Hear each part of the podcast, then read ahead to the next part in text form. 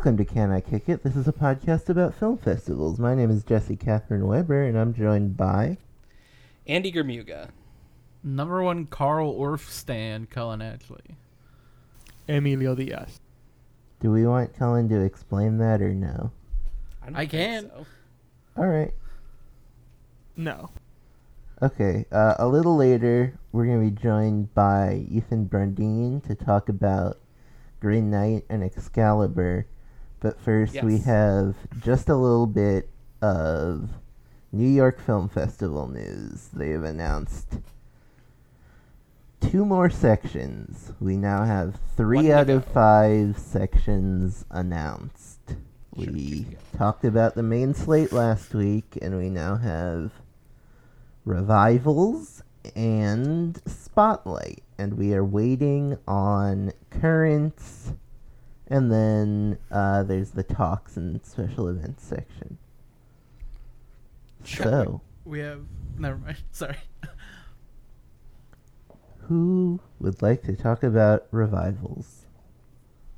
I can do it. Great. So, this is just alphabetical order of the film's titles. Mm-hmm. So, first there's Adoption, the Marta Mizar- Mizaros movie. Uh, it's a Hungarian movie from 1975. Um, new 4K restoration. It won the Golden Bear when it played Berlin that year. Um, about a factory worker who meets like a young girl uh, who's like a troubled teenager, and they're sort of, you know, she wanted to have a kid, and she's like getting to know this youth and having a relationship with her. It's like uh, Mazzaro. I haven't seen any of her movies, but she's like sort of a um, landmark like female filmmaker and uh, has I think there was a big TCM thing last year about her, or and like I think a, a big movie thing also. She's been like getting her films like restored and seen a lot recently, I believe. Uh, next is John Carpenter's Assault on Precinct 13, uh, which is the new 4K restoration that has been announced. Um, that's getting like a 4K release um, for like home video, um, and this is the world premiere of it. Um, then the uh, Nina Menkes movie, The Bloody Child, uh, which is like a war movie with real or made with her sister, who I think this is like she collaborated with her sister a lot, and this is their last collaboration together, I believe. And it's also got like real soldiers in it uh, about the Gulf War from 1996, um, the film. Um, next is Michael Powell's Bluebeard's Castle from 1963. It's also the world premiere of its restoration. Uh, the second to last movie he made without Pressburger. Um, about the famous like fairy tale fable Bluebeard, which um, I've really seen like a lot of Bluebeard content this year. like I saw the Kath- Katrine Brie Bluebeard, which is incredible, and there was another movie I saw like around that time that was based on the Bluebeard store. Oh no, it's the piano. Um, Jane Campion's the piano. There's a big Bluebeard uh, play that they put on in it. Um, Which had the bluest beard? Next is Chameleon Street, the Wendell B. Harris Jr. movie, which I had not heard of this movie. Had either anyone anyone else had heard of it? I had not heard of it, but I have now heard that it is really excellent from some It, people. it seems great. It's like about um, this con artist from Detroit who like would just impersonate sort of like a catch me if you can thing. He would just impersonate all these like different professions and get all this money and like just have these jobs. And like on the Wikipedia for it or whatever, it like says that he su- successfully performed like 13 surgery or like 36 surgeries. And it's just really interesting that he uh was this guy and that uh, you know uh, Harris made this movie based on his life, and it is like from uh, 1990, and it's this you know new 4K restoration about, and it, it just seems like a very Yeah. like uh, a, a landmark movie of its time that like I haven't heard of, and it's uh, something to be excited about. It's like Yeah. one that I'm like it maybe won the grand jury prize At at, Sundance, Sundance, yeah. and it was it was the year after Sex Lies and Videotape, and I think I read that Soderbergh was the president of the jury and like kind of tried to champion it, and it is seen as a bummer that it was not nearly as successful as Yeah. uh, Sex Lies and Videotape. It sounds like part of what happened is Warner Brothers bought it because they thought they might want to do like a bigger budget remake, but then they like never bothered to release it. That's crazy. Yeah. But yeah, um, the restorations by Arbelos, who I Yeah. feel like is a name. Uh, they do. They've done some Béla Tarr restorations. Uh, um, Belladonna of Sadness, I think, was them. Yes, They yes, do yes, good yes. work. Um, next is James Baldwin from Another Place, which is a short. It's screening Um, by- with uh, Chameleon Street. Oh, is it? Yeah. Um, Yes. Okay, uh, and it's by Sedat Pakay, and it's just a, a sort of documentary about uh, of just this twelve minute talk basically that James Baldwin's giving like in his apartment uh, where he was just like being film talking. Um, next is Joan Mac- uh, Micklin Silver's Hester Street, who I feel like is very much having like a resurgence. Uh, she passed away last year, and it like everyone was watching Between the Lines, um, and like Crossing Delancey. Right. Uh, I've seen a few. I've seen um, Chilly Scenes of Winter and A Fish in the Bathtub, and they're both excellent. Um, and this one is Carol Kane, um, which she got nominated for an Oscar, and it's like this immigration story based on the novel Yekl, A Tale of the New York Ghetto. Um, but it's a new restoration um, from the original 35 print, uh, and it you know seems great. Everyone likes most of her, if not all of her movies. I think that they've seen, and it's good that a lot of them are getting this sort of treatment. Which, like, weirdly, Fish in the Bathtub, like, you can't buy anywhere. There's like no good copy of it except on free streaming service Tubi. There's like a very good, like, either like 480 or like even higher quality, like DVD copy of it on Tubi. Um, which is just like great. It's it's a, a really funny movie. Um, next is Kummatty by Govindan Aravindan from 1979. This one is, um, I feel like, oh right, right, yes, yeah. This uh, I didn't I didn't know much about Aravindan, um, but he was or they were part of the um, the parallel cinema movement with like Satyajit Ray um, and this is the you know Film Foundation World Cinema Project did the restoration. Next is Mira Nair's Mississippi Masala, uh, Denzel Washington and Sarita Choudhury, who I'm sure you all talk about later because she's in Green Knight. Um, um, but uh, you know, famous movie everyone loves this one. There's gonna be a, uh, there was a um, it's gonna be new for Criterion, I believe. Uh, the Mhm. 4K restoration, and Ed Lachman and Mira Nair were like they oversaw the restoration. Yeah. Next is Radio On by Christopher Petit, which is like I remember this one or no, sorry, uh that's the next one. Um but this one, yes, it is like this road movie um with this crazy like the soundtrack is like the big thing that I like noticed about it that it's got like Kraftwerk and David Bowie.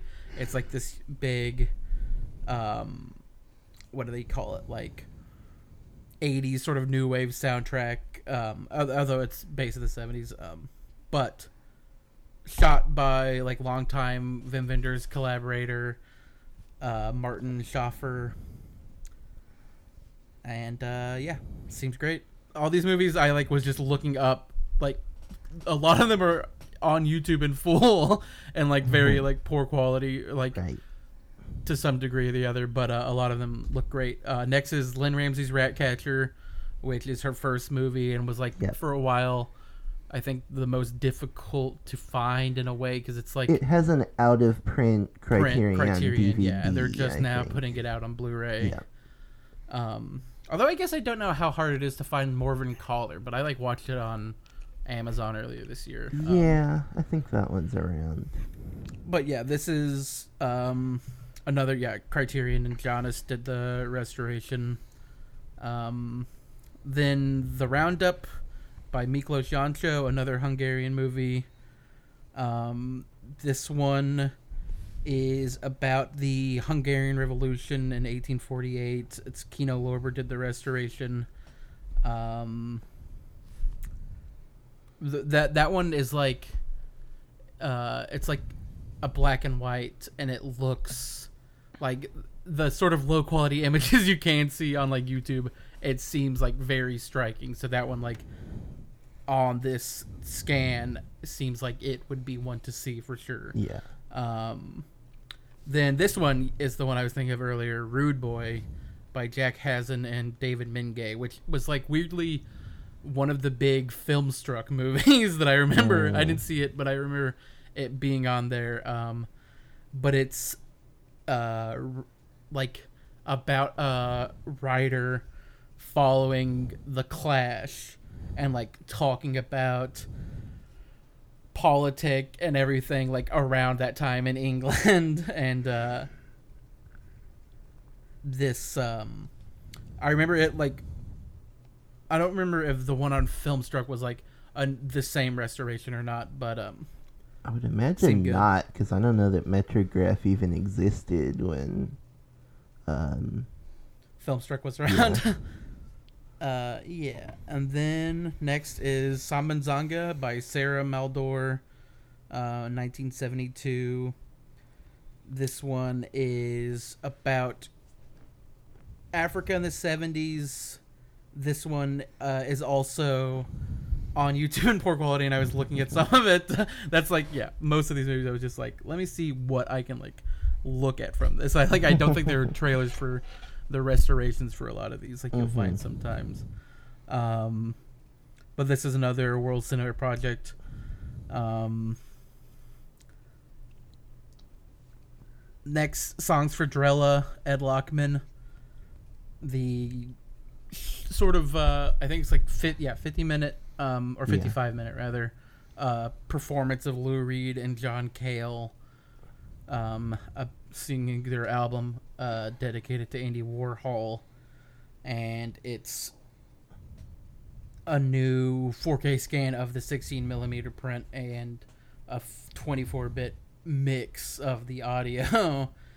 Um, Yeah, and this- this one, this is Oh, probably sorry. the one that catches my eye the most. Yeah, I was gonna ask you if you'd seen it. Um, No, no. I I might go ahead and listen to that album. Uh, but yeah, I mean, I, I love Lou Reed and John Cale, uh, and I love Lachman. I didn't know Lachman had done any directing work. Yeah. It's like very uh like sparse. It's like just them on a stage, like Right, sort of yeah. across from each other with like a screen behind them. Um uh oh. Alright. Uh next was uh Sweet Sweet Beck's Badass Song by Melvin Peebles. This is another criterion. They just they've got their people or Vin People's box set coming out and I think this is part of the Janus restorations that they did. Um, and it's a new 4K restoration of the movie. Have, has anyone seen that? I have not. It seems. I mean, look, it seems good. um, Yeah. I uh, I feel like all the sort of Melvin Van Peebles and like going into the Mario Van Peebles movie about uh, About the Making making, of that this movie. movie. Yeah, right, yeah. uh, is all very interesting. And I think isn't um on the box set for the Criterion uh the Mario Van Peebles movie is like on there. At Badass, yeah, just as like a a special, feature. I Yeah, so. that's that's that's really um, that's the kind of thing they do. A lot. Yeah, yeah, yeah. Just a full Yeah. movie. um, and then finally is Who Killed Vincent Chin, which is like a sort of early true crime documentary about the murder of this Chinese automotive engineer in Detroit. Um, and uh, yeah, Christine Choy, eighty-seven. Um, seems uh, I mean, seems really crazy. Like there, it's like when you look at a sort of older true crimey movie, it's like hard not to think of like Thin Blue Line because like I was looking at clips, I was like, this looks like Thin Blue Line, but um, Sure. it uh, it it seems like fascinating. Um, Are you gonna say the, the- big, the big notable thing about this one, Colin? oh no, you, yeah, I didn't I didn't see this. Additional funding support provided, Oh. or just additional I- support I provided did by see Todd this. Phillips. Yes. Yeah, that's not what I would have sure. No, it's thought uh, to mention. Yeah, sure. Todd Phillips gave it money. or something. 80s guy. Um, but yeah, Yeah. um, seems like a good crop. I like Mississippi Masala. I'd like to see Hester Street. Um, the I mean, I'm a big Powell Pressburger he- head, so that'd be a cool one to see. Is like one of the early pals. Um, and I think Thelma Schoonmaker was like part of overseeing that restoration, maybe. Um, but um, yeah, I yeah I have never like we've been to TIFF a couple times. Like I've never seen an old older movie at like a revival at at, at, a, at a film festival. I'm trying to I think what they did the year I was there. The um, I almost went to see, or I I really wanted to go to see um the the Last of Sheila Right. when they did it at TIFF, which was written co-written by Stephen Sondheim and Anthony Perkins, uh, and Rian Johnson was presenting it. But then that ended up being at the same time as our, our meetup that we go to. So I, I it was two uh, one once in a lifetime events, and I and I chose uh, not to see it unfortunately. But um, uh, yeah, I mean it's it's you know it's an interesting idea, and I, I do love like you know it's it's especially now with like all these 4K restorations happening with like the birth of, or with like the rise of 4K at Mhm. home sort of thing. Like it's always fun to be like, oh, this is getting a 4K, like, and so they're gonna show it on a big screen, and that's that's always fun. Yeah. And then the other section that we have is Spotlight, which I would say its identity is still not entirely clear. Uh, some of it is like just like more high profile stuff. Some of it isn't so much. Uh, you know, it'll be interesting to see how it develops if the festival retains this shape over the next few years. Uh, but it's uh, a lot of movies that have been seen and a few that haven't. Uh, we've got Belle, the Mamoru Hosoda film, uh, which was at Cannes, and I'm under the impression got a pretty good reception there. Yeah. Hosoda's like a weirder because we talked about Mirai uh, Right. at our anime episode, and like I've seen Summer Wars, which is kind of mid, and he seems to be like a guy that will drum up excitement, but like I don't know if there's anyone who's like a crazy. I mean, I guess people like a lot of his like people like he did the Digimon movie and people like that. I saw Um, um, in a class once. I saw the girl who leapt through time and thought Right, that was yes. pretty charming. That Uh, Wolf yeah. Like a Children's great. fun- Wolf Children, yes, that's the big one that people love. I was struggling for that. Um, yeah, but I mean, I like yeah. Mirai a lot. I know people like find parts of that movie annoying, but I think it's all pretty good.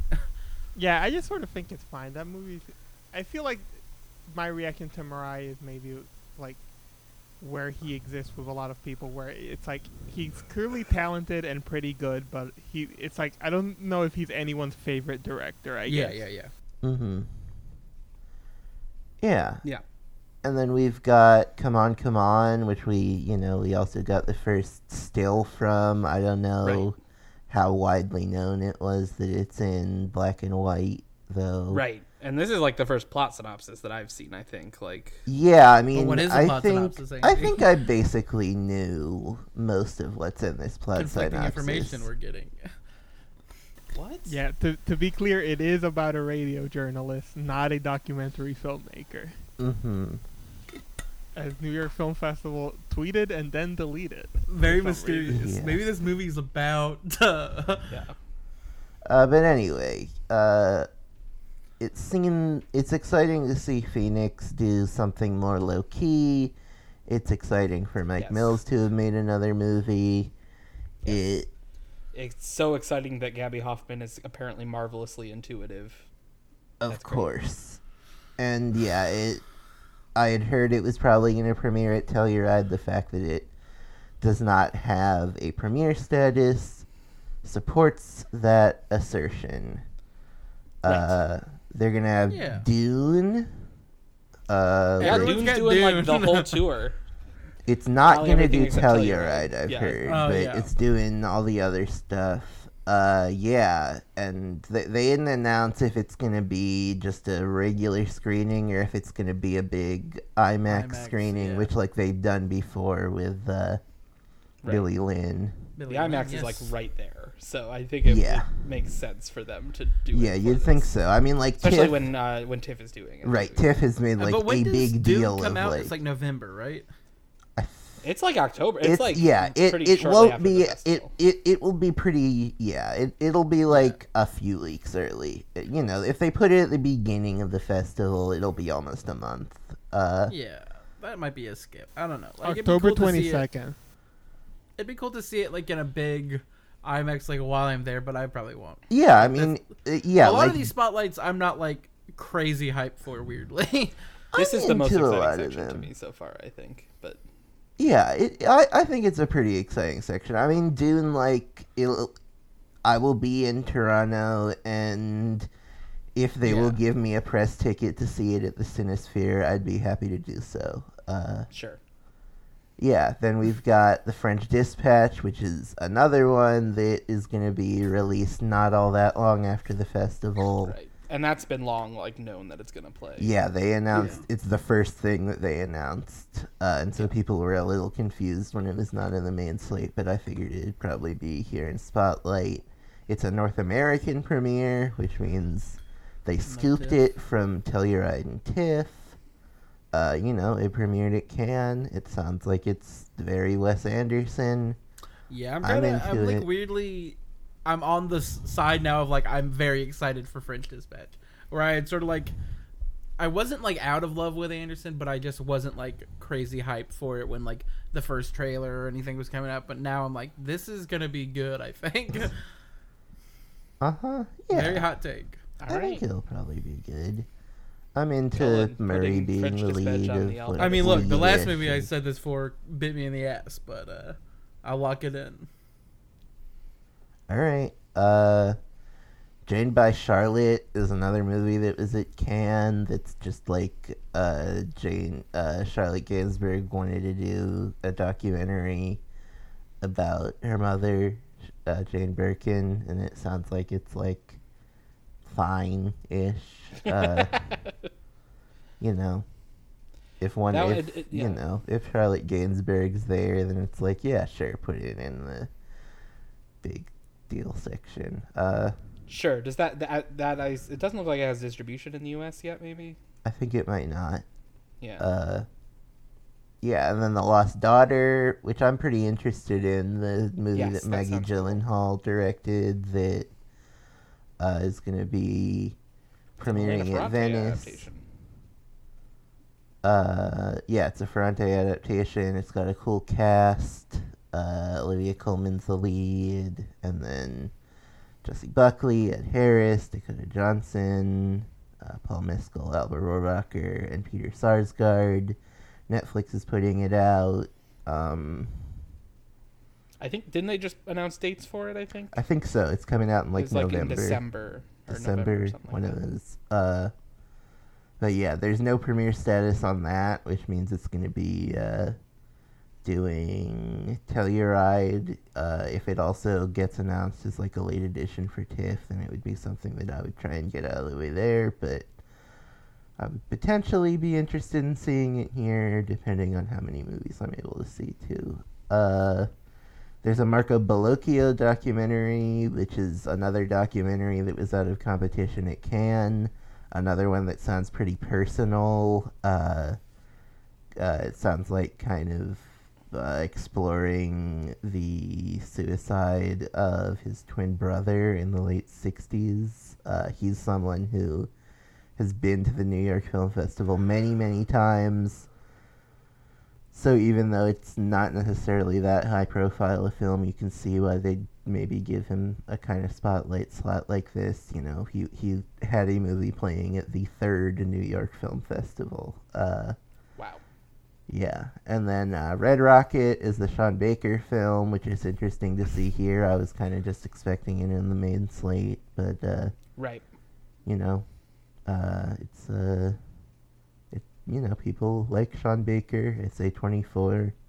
Right. Uh, no premiere listed again, so probably Telluride, right? That's- Yep. that- hmm Yeah. There's no like obvious reason why this is in Spotlight and Souvenir Part Two is in the main slate, though they do have the Souvenir Part One in Spotlight. Uh, much like Directors Fortnight gave it a special screening, I guess just as like these festivals that didn't play the Souvenir feel obligated to play it before they play Part Two. Uh, Yeah, I guess it just, that just signals to me that it's just like it is a very direct sequel. oh That yeah, they're- definitely. That, that people are making some effort to be like, you should not watch this if you have not seen the Souvenir Part One. Yeah. Very excited. It's Yeah. funny that yeah, it is funny that they're just showing it like at every festival that's playing it. Yeah. Yeah. Uh, yeah, and then uh, we've got this uh, centenary retrospective for Amos Vogel. It's a sidebar of the Spotlight section. Uh, he was one of the co-founders of the New York Film Festival, and uh, it just it, it sounds like the idea of the program is to kind of highlight the types of films that he programmed, which is uh, a cool way to go about a retrospective. I think, uh, you know, there's like, it's it's not a lot of especially high profile films, but it's cool for them to be highlighting these interesting things again. Uh, like with the revivals, it's like I'm unlikely to see that many or any of them just because I, I don't tend to see older stuff at uh, festivals. I tend to be more likely to do that when I'm just at home because AFI has really good retrospective programming. Uh, but there's like cool stuff. There's uh, the Flicker is like a really big deal. Um, experimental or avant-garde film. Uh, they're showing a movie that like he programmed at the first New York Film Festival. Yeah, uh, I think that's about all we've got. I- I've heard that they're trying to put a schedule, at least of what's out so far, out tomorrow. Uh, which is today if you're listening to this when it comes out. Uh, So they the- may have announced currents by the time you're listening. Possibly, yeah, and they definitely will next week. We'll try to have a segment about that, and uh, maybe TIFF will have a few more editions. there. TIFF's schedule is coming out next Tuesday. Uh, Next week also is when the ticket selections start for New York Film Festival packages. So we should have probably a little bit more news next week. Um, Yeah, I guess the the other thing to maybe mention is that Venice did announce their schedule. right, week. yeah, it's very front loaded, which is what you kind of expect because they're trying to uh, screen the big films before Telluride can. um, yeah, I don't know. Did, did anyone else notice anything in the schedule? I don't think I noticed anything in particular. Yeah, I they're- mean, like, the big- everything a bunch. Right, like the big thing that's screening late is the last duel, which I wonder if that's Right. like kind of a uh, way to get people to stay because I think sometimes people leave and get a Telluride or they leave to get ready for TIFF or, but you know, I feel like if you're at Venice, you just stay at Venice this year because it's a pain in the ass to get there. Uh, All that friggin' water. Yep. With that, uh, Colin, do you want to plug anything before we go to our uh, final segment? Um, yeah, I'll plug carrot sticks and hummus. Great. One of my favorite little snacks. Uh, been really Mhm. going ham on it lately. Um, Yeah. but yeah, carrot sticks and hummus. I've been doing. There's a balsamic and caramelized onion hummus that I get. That's. So good, so good. Hmm. Um, and yeah, quietly on Twitter and Letterboxd. All right. Great. Well, we will be back in just a moment. All right. We are back, and we are joined by the host of Heavy Metal, Ethan Brundine. That's me. Hello, happy to be here. Thank you for inviting Thank you for me. being here, Ethan. We really Mhm. appreciate it. Yeah. All right, and we're going to talk about a couple of movies based in Arthurian legend. Myths and legends this week on Can I Kick It? No, Mhm. this stuff really happened. maybe, Some people might, you know, who knows? Um, but yeah. which stuff at the end of Green Knight really happened? Oh. All of them. oh. Okay. I, yeah, I mean, you know, I'm not very well versed on the um, on the myths of Sir Gawain or whatever, so I could absolutely could not tell you which is which is steeped in you know reality and which is, uh, or I mean, Sure. on the actual source material which is made up. Right. At least Yes. like I've seen Sword in the Stone, so I can follow most of what's happening in Excalibur and things like that. Sure. But Yes. Gawain, I have absolutely no idea. Could not tell you. Yeah. We'll, we'll, we'll be certainly getting into that. Absolutely. Um, but yeah, we're gonna go chronological this week. So we're gonna start with 1981, directed by John Boorman, Excalibur, uh, premiered at Cannes. In competition in, In- 1981, Yes, in alongside uh, such films as Michael 34th Cimino's Heaven's Gate, Michael Mann's Thief, uh, Andrei Zulawski's Possession, Andrzej Wajda's Palme d'Or winning Man of Iron, and of course, Ken Loach's Looks and Smiles. have you guys Classic Ken Loach title. have you guys seen um, Possession? I have seen Possession, yeah. That I have not. that's a crazy movie. I can only I can only imagine what a Cannes audience in 1981 would think of that one. It, Probably they booed a lot, would Yeah. be my guess. yeah, I was going to I was Uh, going to ask. Do you yeah. think that they were more um, accepting of those kinds of movies back then, or were they more uptight? you would think more uptight based on the way that history has generally gone. Uh, but who knows? Yeah, yeah. Uh, that is a crazy movie. Really, really good. Yeah. Um, I don't think Andy would like it, but it is very good. Okay.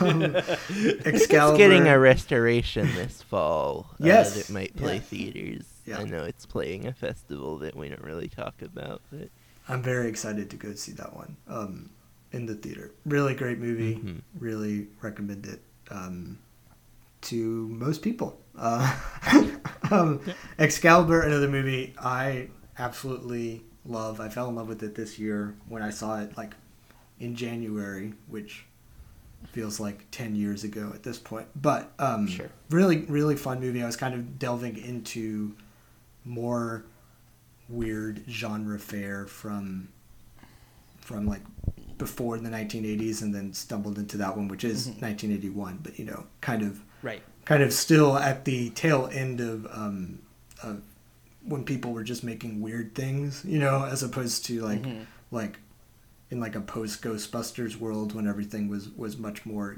geared towards the audience because i don't really think that excalibur is geared towards the audience at all um depending well depending on what the audience is you know like modern audiences almost definitely not, depending on your tolerance for um, movies that are kind of slow and melodramatic. You know what I mean? Um, it's a, it's a very interesting movie to look at in that regard when it comes out. Like, if you look at it compared to like you know Empire Strikes Back, which came out right around the same time, it is very interesting comparatively. hmm Yeah. I believe my mother and uncle were taken to this film when they would have been, I think, 14 and 12. So I don't think they were the target audience It's a good time based to on yeah. reports of that screening.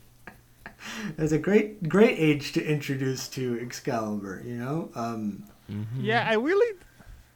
I guess it's like depends on how liberal your parents are with like sexuality, but I feel do feel like this is sort of a movie for thirteen year olds in a certain sort of way. It. Yeah. I mean, it has the energy. I think of like a kid making up a story. Like it has like sort of that like that pacing. I think, and then like the and then this will happen, and then everyone will yell about this thing, right? And then it like like I sort of does think do think it has like a real like youthful breathless energy to it for some reason. yeah. I mean, um, I think that this movie, if it didn't have all of the sex scenes, could very easily be played in English classes. um, it really feels like that kind of a movie because you know it it makes an it's the only thing I've ever seen that covers King Arthur that does tr- the entire like Arthurian legends in one story and and you know attempts to be as uh as I mean, the- it goes from conception Yeah, to death, which is like a, as far as you could probably Yes. go. yeah yeah The Um, classic biopic mistake. Yeah. I will say I was talking to for to a former guest on this podcast, Emma Stefanski.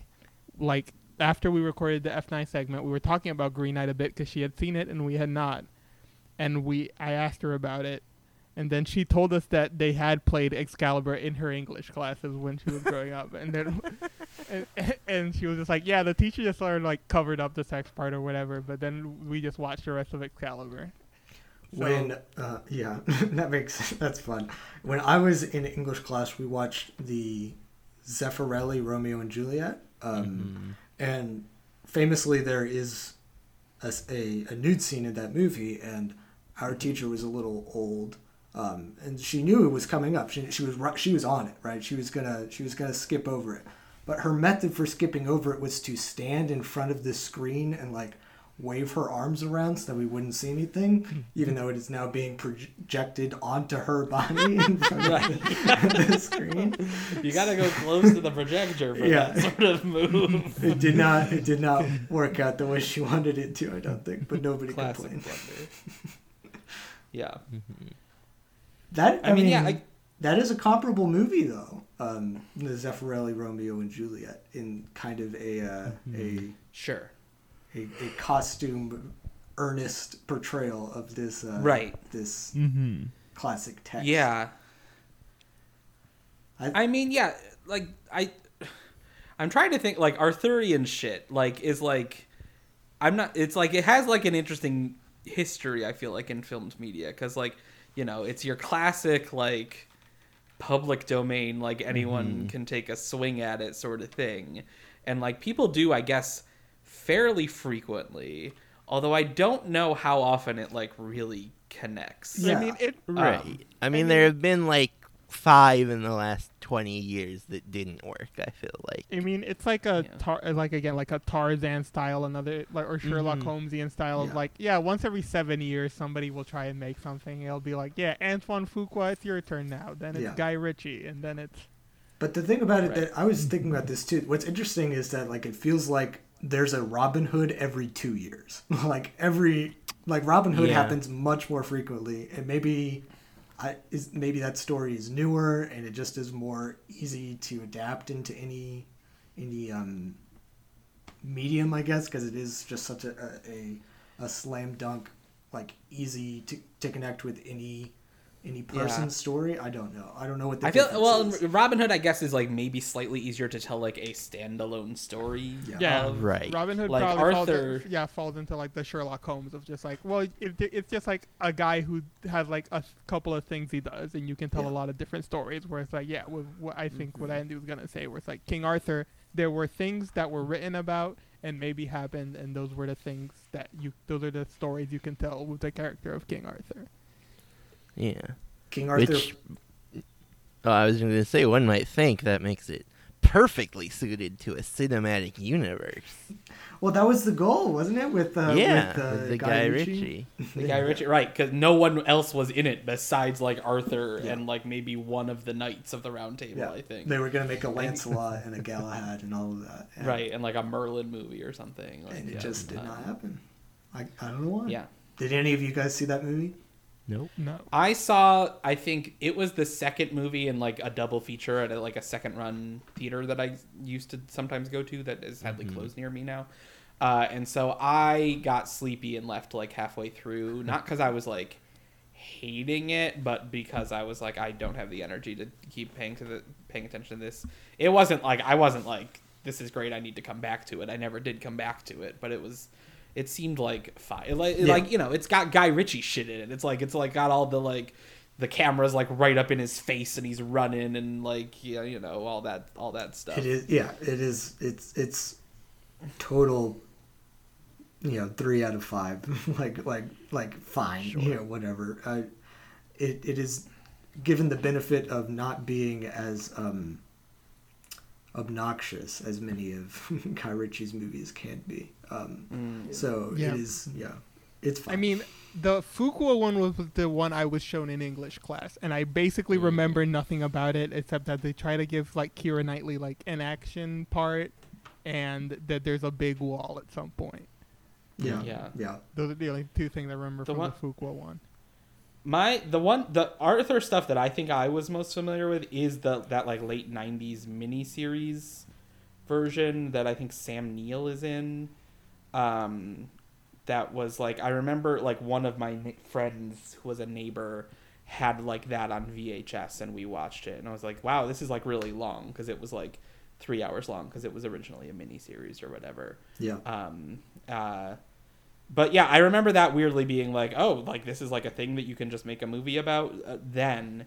And then like, you know, every every so often you hear like, oh, they're doing a King Arthur thing or whatever or like we're doing this twist on the King Arthur thing or you know, it is also like a classic thing that like, you know, the Simpsons will do like a King Arthur r- episode riff, or like you know any any any like sitcom that does like standalone stories or kids show will often do like a King Arthur riff.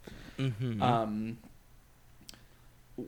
Now, do I I looked this up and had already for, forgotten. Do we all remember who plays Gawain in the Antoine Fuqua King Arthur? No. No. No. It's Joel Edgerton. Oh, That's kind of fun, actually. Yeah. That is fun. Mm-hmm. he just loves that uh, that world, I guess. Yeah, I guess so. It. Yeah, my. I don't feel like King Arthur was ever a topic in school. Um, I can't remember ever delving into Arthurian legend. So, like, my experience with Arthurian legend was like the weird them weaving it into the magic tree house. Yeah. And then there was another Sure. I think it was a series or maybe a standalone uh like middle readers book that it was like Narnia but instead of going Mhm. into a wardrobe and you'd go to Narnia you'd go into a closet and you'd meet Sir Galahad I think Sure. I mean, yeah, that like yeah, like the kid in King Arthur's court, like all that. Right. Like there is like a weird strain of like kids will like this thing if we like tailor it to them. Like, wouldn't it be cool for a kid to end up in like the world of like knights and kings and Yeah. and magic and, and and that sort of thing? Well, that all goes back Um, to a Connecticut Yankee in King Arthur's court, Right. Um, and then there was that kids movie, like was it a New York Yankee in in in uh in? I think it's just called a kid in King Arthur. Well, there's one that's about a baseball player going back, and I think it is a. I don't know if they got the actual New York Yankees, but um, I remember it playing on Disney XD or something, or I could just be 100% conflating five different things that are all vaguely the same in my head. You know what I mean? Like, you're right. It is a, a very big trope of just like, yeah, let's put a, uh, Right. A, a a child back in time and they'll learn how to be a squire. And Yeah, then a there knight, seems to be a Connecticut Yankee in King Arthur's court, and then a Connecticut Yankee, and then another version of a, a Connecticut Yankee in King Arthur's court. It's like 21, then 31, then 49, and then they do Kid in King Arthur's court in 1995. Fair enough. I, Yeah. I must just be thinking of that one. Um, Right. He's like into baseball in it, I think. Like I think there it is the connection they draw. And then like there's the recent uh the kid who would be king. great movie. Which is uh which I really do I, that's a fun movie that I recommend if folks Yeah. haven't seen it. Um uh which is yeah, it's just like what if King Arthur stuff was now like and the, the kid, a kid fell into it. Yeah, And um yeah, and I mean, obviously, there's like the one, the one thing we haven't mentioned, which is like Monty Python and the Holy Grail, which Yeah. is like Yeah, right. Which, Which was yeah, my main touchstone when watching Excalibur. For sure. yeah, Right. I, It's s- I like- was for sure thinking about Holy Grail a lot while watching Excalibur. yeah. And I, I do think that that colored a lot of audiences' um, opinions of it at the time and even since of being like, well, this is ridiculous. It's just like Monty Python, but they're not telling jokes. It's just as stupid, though. You know, because because Mm-hmm. Excalibur, part of what I love about it is that it has this Shakespeare in the Park feeling to it. It's just like we got a bunch of dudes, put them in in costumes that are a little clunky, and gave them these big old swords, and we're just like, you know, hey, make up your own fight scene, basically, and like, like, Right. Um, it is. It's just there's something so earnest and sincere to it that really speaks to me, but I can understand coming off as being um, foolish and stupid to other people. I don't know. um, but to me, Yeah. I think it really works. Yeah, I mean, it's a movie. I had a hard time with this movie. I think, like, it was. Mhm. I thought, like, it was like a little too breathless and like a little like I wanted it to settle down a little bit uh, at times. And also, I was weirdly thrown off by just the feeling that like every single line was dubbed Yeah. over. It felt like, uh, which uh, you know is certainly a th- like I can understand why they would have to do it. They were shooting in these like crazy locations, it seems, but uh, I don't, I don't Yeah. think they did a great job necessarily matching the, the, the performance on, on the screen with the voice that they were putting over it in terms of energy level. The Yeah, armor I- probably clinks a lot. Yeah, it So might, I mean, to. that was like maybe one of my bigger thoughts while watching. It was just like this must have been such a nightmare to fucking make. I was like, this, Yeah. this is this was probably like the fucking abyss of horses, where it's just like I don't understand Right. how you got so many of them on screen. How I mean, I guess peop, I guess it's just like this is not a thing that's known, but like horses Yeah. had to have died. Like, I, I it's just like so insane to watch on screen. yeah. I liked it. I, I like when I was thinking about it. It's just like, especially the beginning. It maybe loses this like in the middle, but I just appreciate it as like the most like hot-blooded movie ever made. Of just like, it's all just passion and horniness and like wanting to like stab somebody and kill them and like. There, it, it, Yeah. it- I appreciate that energy in a movie, even like because just uh, yeah i mean sorry but that is like that is what that period of storytelling is about you know what i mean like it's Mhm. it's about what what are these these these young men who are you know spend all of their time together like what is what what kind of things would get them excited and and think was really Right. cool or whatever it was just you know it was running around with, with, with people on horses and, and swinging your swords. you know, like that. It is just, it is, in a way, it is such a little boy thing, which makes sense why it is, tr- like, why King Arthur is always connotated with children so much, is because it is, at its core, such a childish, like, fantasy of, of fun, basically. Yeah, it, it's it's like a very like basic understanding of just like this time period, basic of just like yeah, these guys just wanted to fight battles for honor and they wanted women, and it's just like mm. the sort of earnest like depiction of that in this movie I find very comforting. It's like extremely gorgeous to look at. Oh, incredible. All all of the shiny stuff. I was always thinking like, how did they do? How do you get stuff this shiny? Um, Yeah, I wasn't looking out for it, but there are definitely there's got to be like you know, boom mics and cameras and stuff in in like every shot. I wasn't looking for it, but like because of how much everything is reflective all the time, it, I mean, it just has to be.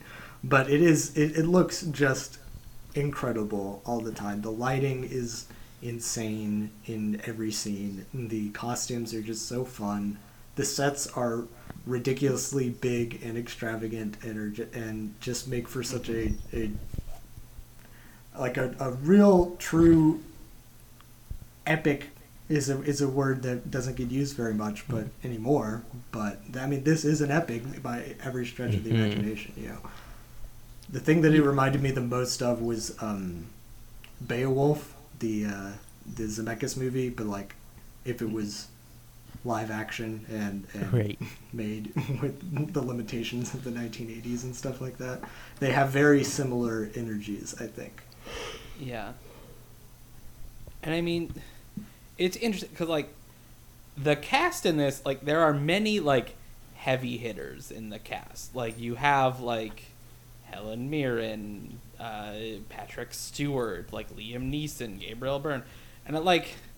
Is anyone like really like good in this movie? Like I don't I'm not sure I could like fully get there as far as like any performance being like I th- especially I think they're all doing what is like asked. I I mean, it's like Right. They're It's all not doing- like a style that like necessarily lends itself to like. I think the wow, guy- performance wowed me. I think the guy playing Merlin is the one who is most dialed into the wavelength of this movie specifically. yeah. Like I mean, Mer- he's good, but he's also the person maybe harmed the most of like the voice to performance disconnect of just yeah, like Yeah. yeah. I think Um, Marin's good. I think what's the main guy? What who's the the guy who plays Nigel? Nigel Terry or something. Nigel Nigel Terry Terry. I think he the gives a good performance. He like communicates what needs to be communicated. Again, it's a little Shakespeare in the park. It's a little like broad out outside, but it, Mhm. I I enjoy it for what it is. I like when he's supposed Yeah. to be like a teenager and they just put him in this bad wig with the bangs. And Sure. everything. yeah, I do think like he has good moments too. Like I do think that moment, like one of the moments where I feel like the film does slow down a little bit enough for me to like get a handle on it is the moment when he's like fighting in the muck and like has the sense to be like, oh, you should knight me now, and then like we won't have to fight anymore or whatever. And like I think the way he like carries that off i think was like one of the moments where it's like oh okay like there's some there's some like humanity here that i can like get on get on board with. Um uh yeah i think like that and like that like in the in the muck and in this the like the the, the scenery of it all like that he was able to project that much like stillness in that moment i think was Yeah. like extremely helpful for me in in, in the movie. Um, one of my favorite movies of all time is The Adventures of Robin Hood, the original Errol Flynn like movie, and that movie is, you know, has this grand Technicolor scale and everything, like giant sets and and cast of thousands and all these sorts of things. But it feels very controlled, and you know, everybody is really suave and, and has their makeup and hair perfect in every scene, you know, and is like delivering their their lines like you know Errol Flynn and and Olivier and all these people are, are you know perfect movie stars you know things like that so it is this this great like perfect piece of entertainment and then Excalibur feels like they're trying to do the same thing but it, it is just scrappier you know like they didn't have eno- as much time Right. they didn't have as much um, money they didn't have as much anything so they were they, they Mhm. wanted the same scale but were simply unable to deliver it um, and Right.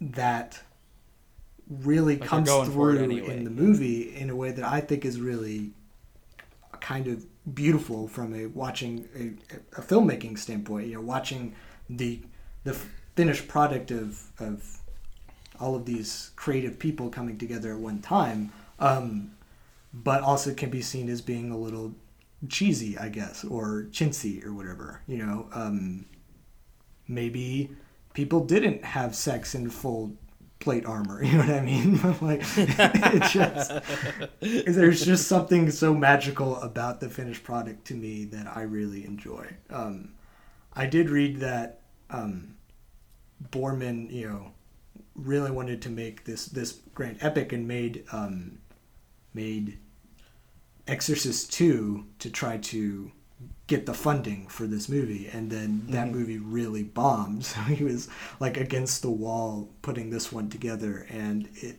it feels like the finished product is better than what it would have been if they had all the time and money in the world to figure out how to make it exactly what it is.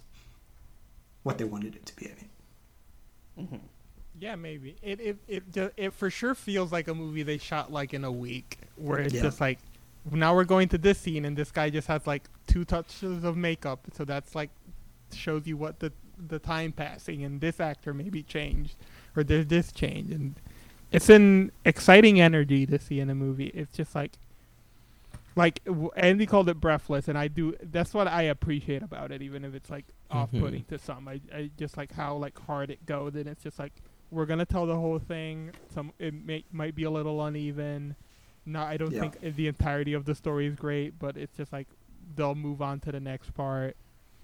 I, li- I Well- like the Lancelot guy also. He's pretty. I think. I mean, it, it's he's certainly like eighty percent just look, but I feel like this movie is also like eighty percent look. So what can oh you really 100 do? yeah i mean it's hard to be mad at it when it looks so good you know like it just is even if you're like what are they even talking about? You can just watch the uh the the sets and the and you know something glittering will will will catch your eye in every shot.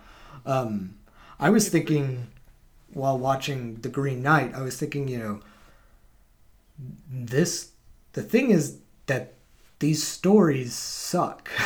Um, you know like they're a thousand years old and they hadn't invented like interesting storytelling skills yet. You know like shakespeare wasn't around yet to, to kind of add some spice to things. So they're just sort of like and then they went here and they had to get this thing and this happened here. You know what i mean? So the, and the way excalibur combats that is by doing everything at once you know like we're going to cover swaths of, of of this epic poem or whatever in five minutes and then move on to the next part. And we're only we're cutting out anything that isn't important. It's just going to be this guy shows up this is my name this is what's going on now and then moving on to the next thing. Um, and i think that that breakneck pace keeps it interesting to follow if it, as opposed to if it were just you know a fraction of this story told in the, the manner of excalibur i don't think it would be as compelling to watch. I think the the doing everything or nothing attitude really works in its favor Yeah, I mean the, these two movies are sort of interesting counterpoints because like Excalibur is like there's no interiority in Excalibur. Everybody says what they Right. are thinking and feeling every Mhm. second they are on screen. It, it- Yeah. it is a movie that like if you can attribute to something like something thematically, it's like it's sort of about courage and like standing up for certain things and like fighting and respecting your like combatant in battle or whatever and then to have green knight as the counterpoint of a movie that is basically all interior and is about cowardice. Um, yeah, I mean, it, it it is in that way, I think, very faithful to um, the source material, and that it is just like it's a it's about what if there were some brave guys who did some cool things like that is Right. the basis of of the original text I Right. guess. Yeah. I mean, yeah. And th- th- those stories, like you know, they come from like an oral tradition, right? So they're meant to like they're full of incident and like exciting stuff happening, uh, so that you can like you know if you can you can project it to a crowd or whatever, right? And and they'll Yeah. be able to like follow along and fill in maybe the others. Like no certainly no one is concerned with concerned with like psychological realness or anything like that like yeah. um and yeah i mean you know and and and the focus on like these like larger than life like people in positions of power also i think goes along of like you know it's like who who who these stories are about is like you know they're they're more than than men. Like they're more like they're there's something like both simpler and also like grander and greater than ordinary men. Um, I think is like an, it's it's like an interesting like yeah it's an interesting uh, space to play around with, especially when you maybe start to, to look at it from a contemporary perspective and add some of that other stuff in there that we that we sort of are, are more into these days. Arthur is like the best of both worlds as a protagonist because he is just a normal dude, but he's also the chosen one. you know what I mean? Right. like it is, it is gets both swaths of the project yourself onto this sort of boring um, avatar of the story. Yeah. Yeah. I'm interested in wonder like and why it's called Excalibur. Like why that was the choice of like all the Andy, my guess the would be that it sounds really fucking cool. Sure. That would be my guess. I yeah. I mean yeah, but like it's because like obviously like the sword is like an essential thing throughout the whole thing and you see like you see its origins from like the hand reaching out of the lake to hand it off. You see it in the stone. You see, like all that stuff. But like it's yeah it's it, it is interesting to be like okay i'm gonna name this movie about like that i'm making of the arthurian legend like after the sword which uh I, you know it's an interesting choice i think Well, I think it comes through to what this movie is interested in, in that it, is, it isn't really interested in King Arthur so much as it is in the sword. You know what I mean? Like it's interested in Yeah. in how and in looking and feeling cool and fun. You know what I mean? Like like Mm-hmm. it, the whole thing is is glittering and shining just like Excalibur Right. is. You know what I mean? And is and is that I mean, I guess one of the only things that you can, you know, graft onto this is like a deeper meaning of the, the film is like, is that is the is the the glittering and shining just a distraction, and is there actually, you know, um, something more sinister beneath the surface, and does corruption happen when you are in positions of power and stuff like that? When you are given such a, a when the ability to lead an entire country is thrust upon you, you know, by literally pulling it out, yeah basically the, out of the source of legitimacy Yeah. yeah Is that a good thing? You know, w- are you prepared for that? Those those sorts of questions are being asked. You know, the the Morgana character kind of represents temptation in many ways and and and evil or whatever. But um, I think that Morgana is the most interesting part of this movie. The um, that both in the Helen Mir- Mirren portrayal and just the way that she is the character is written in the movie. I think that that adds most of the um, I don't know interest to it to me at least. Um, the Morgana scenes are always just have a little bit more life to them than the other ones. Yeah, she. I think she's giving a good performance. I think she is uh, given more of a like sort of dastardly like conniving character. So obviously she gets like more to play in every scene, and like whether she's tricking people or whether she's being genuine or like what is her motive or what is her goal until Yeah. like the end.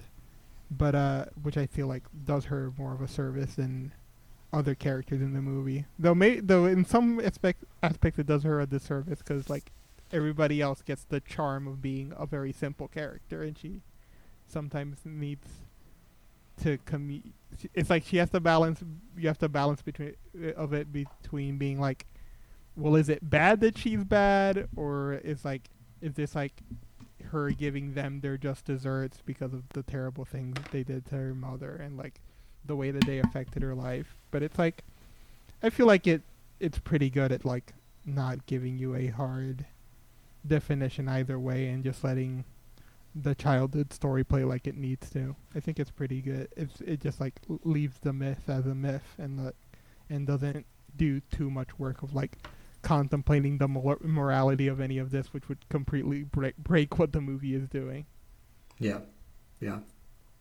Um, Jesse, this won a, a like a, a fake award at Cannes, right? Yeah, it was uh, an award for artistic contribution, which usually when that's awarded, it's awarded to a specific person involved in the film. Like they'll give it to uh, the cinematographer or the uh, the composer. Uh, in this case, it seems to have just gone to the film, which is odd. I mean, yeah, I mean, I, it, it, it is an artistic contribution.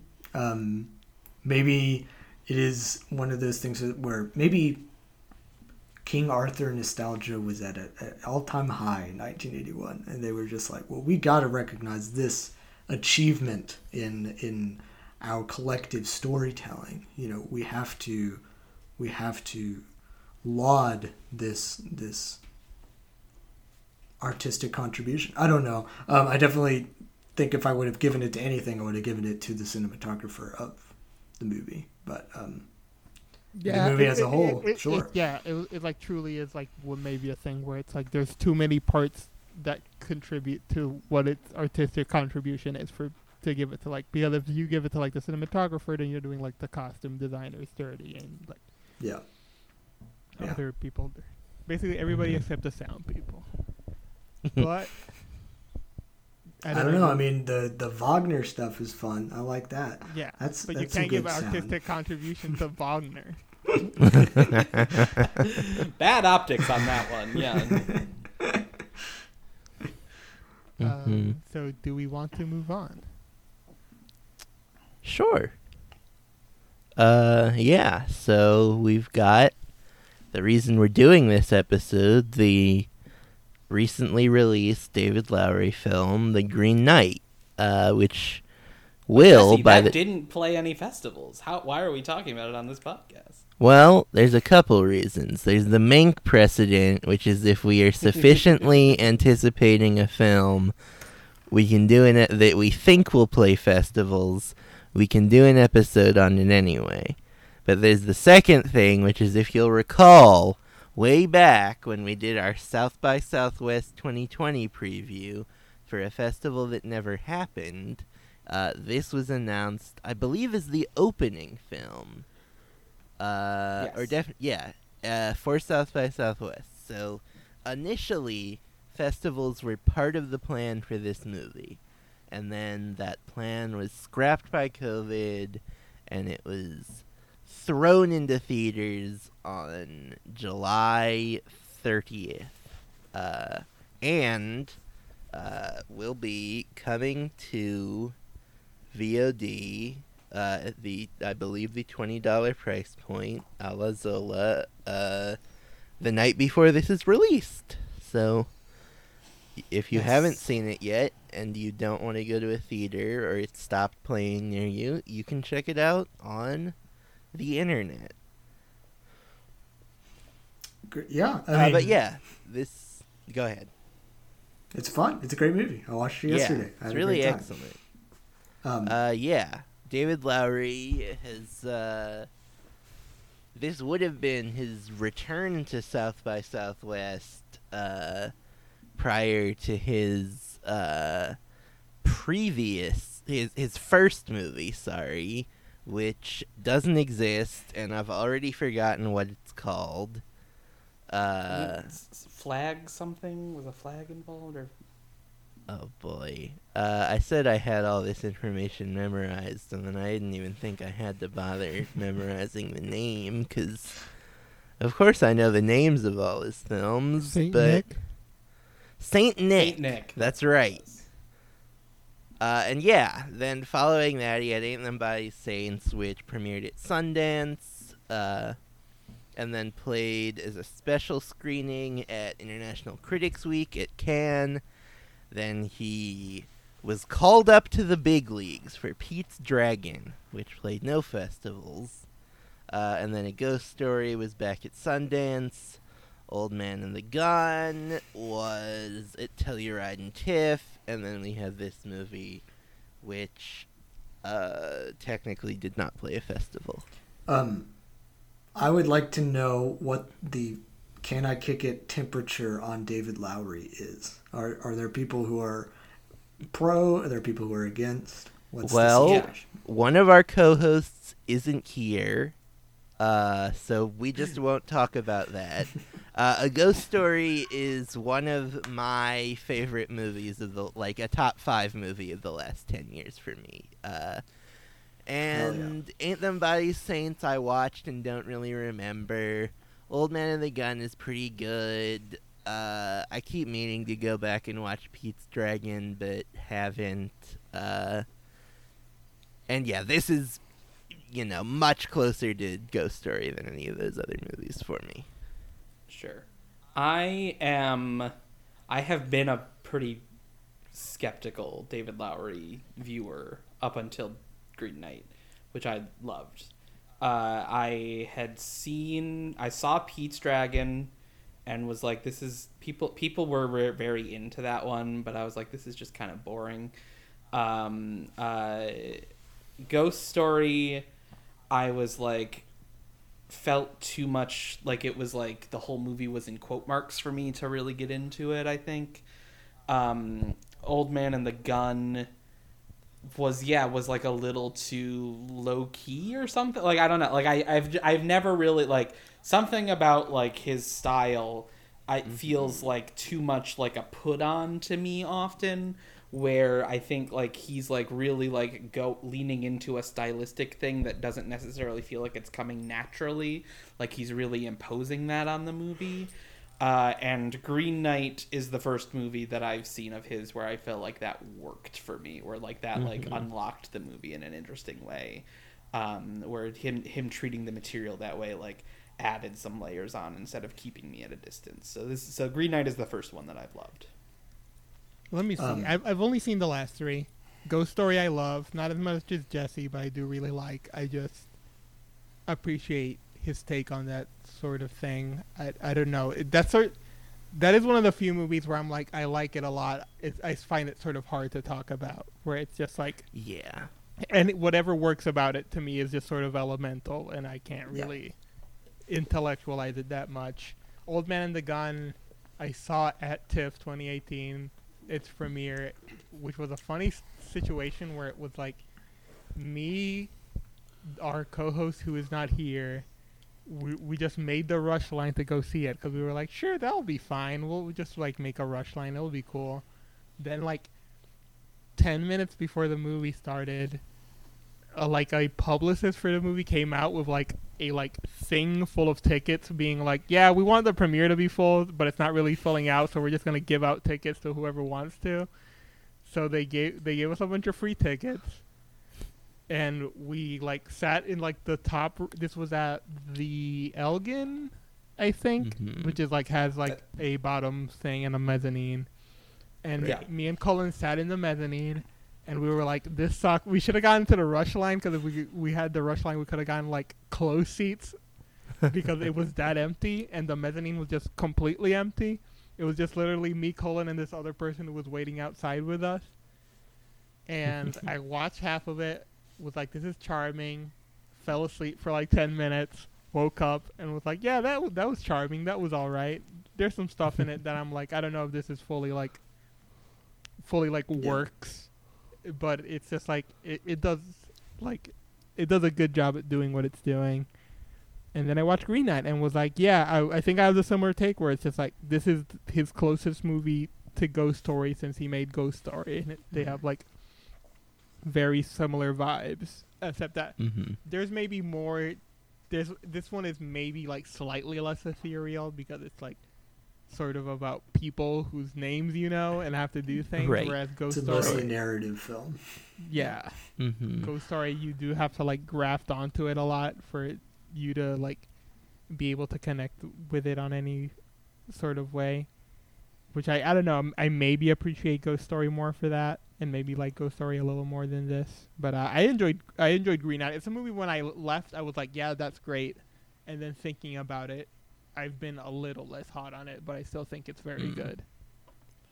I Uh, should say I forgot that the one other festival thing that uh, Lowery has is that he was part of the Neon Pandemic anthology film that premiered as a special screening at Cannes this year, the year of the everlasting storm, along with uh, uh, Apichatpong Weerasethakul and Jafar Panahi and Dominga Sotomayor Castillo and a few other people.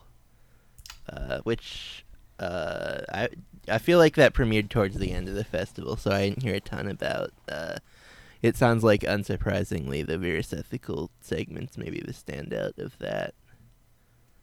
Uh, but yeah, Um, I personally am am very similar to Jesse in that I thought I going going in to see Green Knight. I thought I was really in the bag for David Lowery, and then I realized I was just really in the bag for Ghost Story. like Right. that movie, like is a, a very important movie in my life too. I, it really was very really spoke to me. I I have not.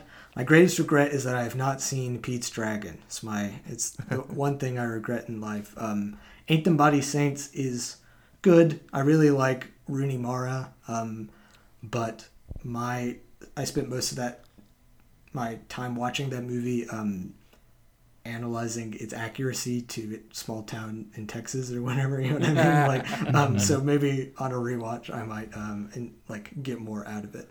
And then you know, Old Man and the Gun, Old Man and the Who Cares. Like that movie is like the classic like two point five out of five fine movie. You know, like I understand. I don't. I understand why he wanted to make that movie. You know, like getting to to make theoretically the uh, the last movie in the in the career of a le- legendary actor or whatever. Um, even though I think he was was he in a Marvel before or after that? he was. Endgame was after. Yeah. yeah. um, but that movie really just kind of like fell with a dull thud, right? Like nothing, nothing came out of that, and it was really had a, a very large marketing push. I remember Right, the time. yeah. Um, then just was kind of a damn squib. But uh, Yeah, it's like a movie for you to take your parents to, Yeah. and you'll all be like, "That was all right." Yep, exactly. It, it it's inoffensive. um, Mm, I'm sure I'd like it more if it was made by a director who hadn't made one of my favorite movies. Yeah, same here. Um, but Green Knight, as you as you guys have said, is the closest to Ghost Story in you know form and feel, and I I, I really really enjoyed it and really resonated with it. Um, but yeah, I, I also I also feel like um, where you are on a Ghost Story will paint where you are on him as a whole, because that's a very easy movie to come away from and going like you know come on you know like i totally understand Right. people who walk away from that and are, are just like pissed off at the movie and at the person who made it. But for me it really worked and really like amelia said it is it is elemental and it, it really spoke to me and is a movie that i like a lot. Um Yeah, and I mean the kind of obvious moment where you're like, "Oh, okay, he's definitely in that mode." Is the uh, the long kind of pan, maybe like twenty or so minutes into the movie, where you pan away from him tied up to the tree, and you pan around and you see time passing, and then you get to him as a skeleton. And then you pan back around and you see him escaping that's the point where at least I was like, okay, so he's in that mode. I'm gonna like this one. Uh, and I kind of had that feeling, maybe somewhat unfounded, or maybe just because it was him. Eh, kind of less as a part of the studio system. Though you could mm, argue about where Searchlight and A24 stand, and we don't need to talk about A24. Uh, but yeah, uh, I, I kind of was like, I feel like this one, this one seems like it's gonna be really cool. Uh, even, I guess I felt like even if it was not on that ghost story level, it seemed like it had a lot more potential than Old Man and the Gun. Uh, but yeah, then it turned out that he was bringing a lot of that uh, kind of tone and energy to the film, which I certainly appreciated. yeah He is fascinating because he's like one of the only people who I feel like is successfully doing one for me, one Yeah, for them. that's true. Like it's, I mean, and, and like the one for them's are often like not like they're not like huge movies, but they're like Right. definitely You know, they're Disney and, movies. right, They're yeah, Getting, I they're like assume, yeah, right. There's yeah. the small Disney movies or whatever, Right. Um, but like yeah, it, it is fast because like and it like and that I think makes the like cha- quote unquote challenging stuff like sit a little more interestingly for me. And i think that's part of why i am somewhat resistant to a ghost story because i'm like oh that this is like not necessarily really who you are. Like this is just like you've just like seen a lot of stuff and so you want to demonstrate that you can like do both sides of it or whatever. Like it's sort of like a weird feeling that i get from that movie. Um i think with this with green knight um i i do think like having the source material i think is like the thing that maybe is the thing that lets it connect for me. Because like i do think that like it's very clear that he is like thinking and transform thinking about and transforming the source material in a very personal way. And i think the fact that he is like bouncing off of something helps me hook into it to be more in to be with like okay like i'm i'm more on board with like what you're trying to do here. And i know you're not like it doesn't feel like quite as much of like a put on to me that like at times i is the thing that like makes me makes me hold ghost story at arm's length a little bit. I'm tempted to suggest that what you're saying is that you don't want original movies, but I'll not say no that. not at all i don't think i mean yeah i wish it were more original i guess is maybe what i feel like about um okay. ghost story. I don't know. I don't know. It it because i it feels like it's that movie feels i don't we don't need to litigate that. I, Sure. never mind. I'm not going to talk about it. Sure. um uh but yeah i mean green knight the th- like i think yeah it it it really like it's such a like it is obviously like a very open-ended film that is super open to interpretation and and that you're welcome that you're able to project as much as you want onto it. Like there's so much like stuff that's done just through imagery that is like vague and, and that sort of thing. Um but there is like that core like quest narrative that it's all hung on to that i do think like it does make me be like okay so i like i have a baseline of like what i expect from like a quest narrative movie and like and then all this other stuff on top i'm like more able to to to to to, to like go off in a bunch of different directions with Mm-hmm. Yeah, I don't know. i'm, t- I'm, I'm saying a lot of shit I, I will say yeah, I think for me what has been sitting with me like that has like sort of slightly been diminishing is that I think I sort of feel like the opposite of you where you where I assume you do Andy of like I think Ghost Story is a very earnest movie and I think it, it is using it is using a lot of techniques and I think it's like very intentional in certain ways but I think it is very earnestly trying to capture a very complicated set of emotions about like fear of dying.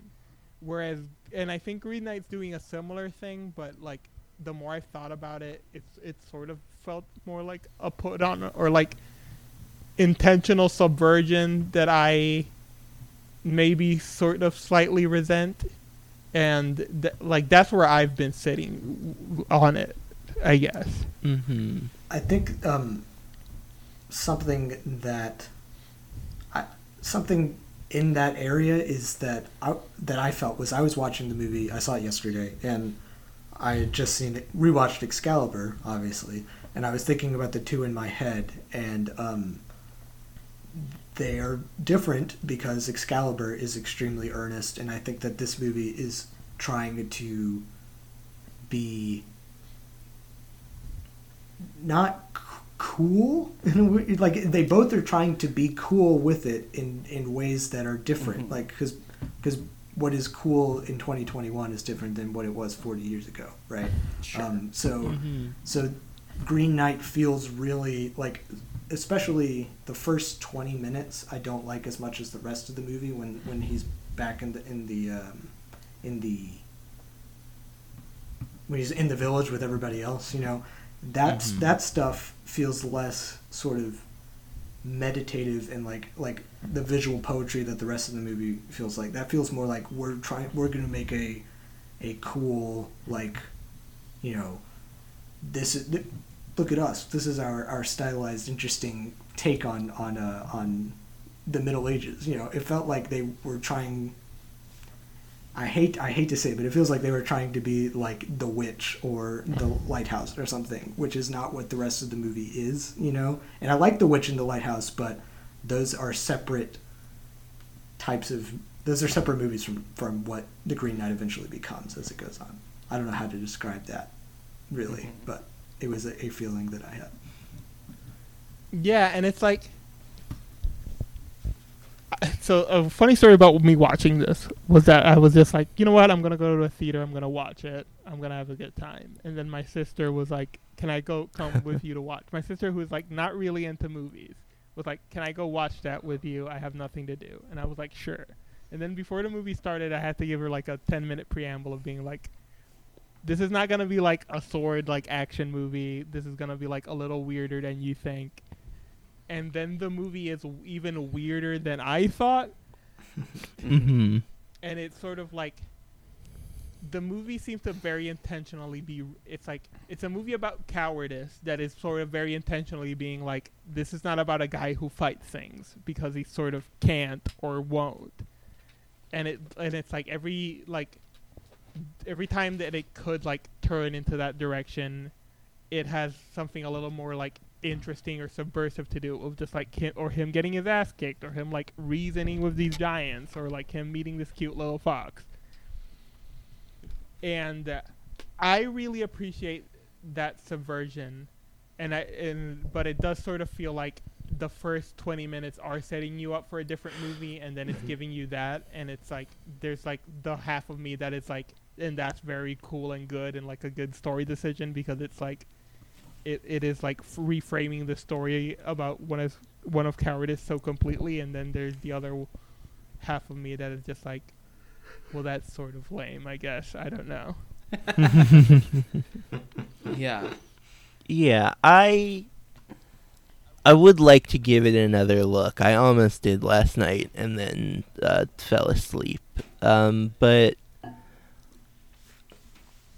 what do I want to say? It just like it, it is just I mean it is just like Ghost Story for me where it just like gets me under its spell and it I would agree that I'm more into the actual once the quest part of the film starts, but nothing in the preamble bothered me. Like the preamble was kind of like I said, like more like I guess it was more like what I was expecting of just like, oh, this is him kind of in not populist mode, but slightly more accessible mode, but just doing something a little more interesting than Old Man and the Gun. Uh, and then it turns into a more, uh, a much more ethereal thing. Uh, but I guess that didn't I, I it didn't really surprise me, I guess, just because I know that he's capable of doing both of those things. Uh, it was more like I was just kind of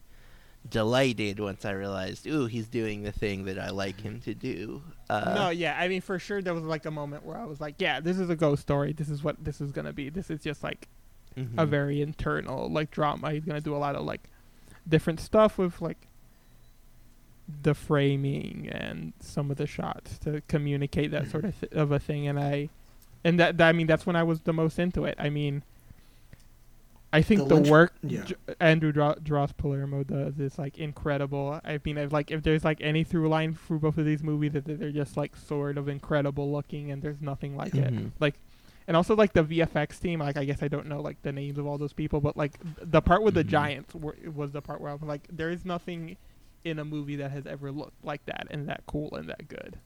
I don't think. Mhm. the the linchpin for me, like separating the two parts of the movie, is the Arthur performance. What's the name of the guy from Fallout who's playing the the king? Sean Harris. Yeah, I think that Yes. that performance is not in the same movie that Edgerton and Vikander are, and Hmm. that that um, you know the rest of the the rest of the movie is that that feels more like I'm going to be giving a, a what I think is a a interesting rest modern look at King Arthur or whatever, you know, as opposed to being in tune with the actual tune of what this movie Yeah. specifically No, is. I maybe disagree on like the take. I feel like he's giving a real like I am King Arthur performance, and then the rest of the movie is a lot more modern than he is, and a lot more modern than that section is. Right. yeah, I- I that's mean- fair. Right. Dev Yeah. Patel, an actor I think is very good and cool, and I think he's been giving a lot of interesting performances. Like,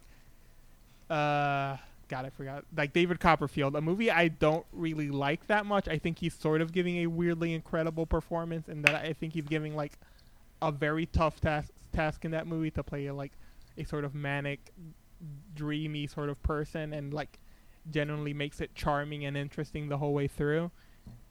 I don't know, like, I can't even put my finger on what the performance he's giving here even is, and I, I, don't- I don't even think that, that in a bad way. I don't like. It's not like I'm like he's giving a bad performance. It's just like if you ask me to recall what any aspect of it, of this performance is or what he's going for, I can't really like give you. Uh, like I can't really describe it in any way. Yeah.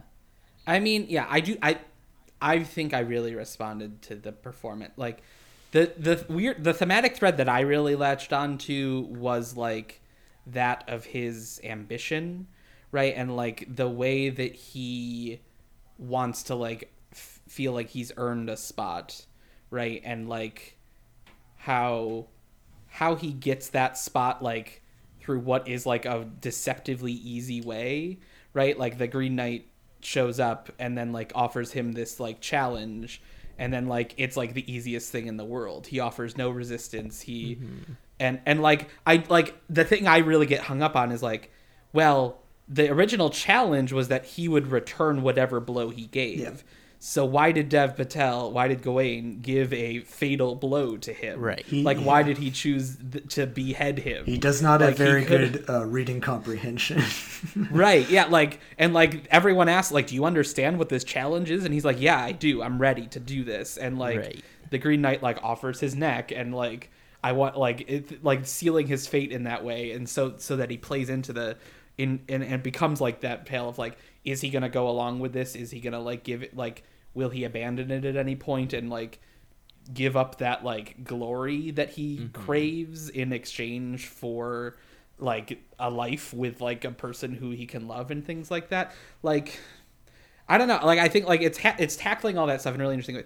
Weirdly, the the the work of art that I most connected it to uh, in my mind was weird was was Hamilton. Weirdly, which I think is similarly like about ambition and about like what you are trying to achieve uh, in your name and like for for greatness and like what you're willing to to put up with in in that way. Like I, I don't like I just like that thematic territory I think is so rich and like such an interesting thread and I think Patel does like he like there's a certain amount of him that has to be a blank slate for it to work and I think he's able to pull that off in a way where like it doesn't hurt the performance at all. Like the the opaqueness that he is like that the movie demands of him i think is still some he still ma- manages to be like super compelling and you feel like there's a lot going on there even though like you often have no idea what it is that was a lot of stuff i just Yeah. threw at them there No, that makes sense. but it's like it's yeah, it's a movie that I've really like that I think there's like it's a really a movie to like to go off on tangents in your head while you watch, Yeah, which I think is like really fun.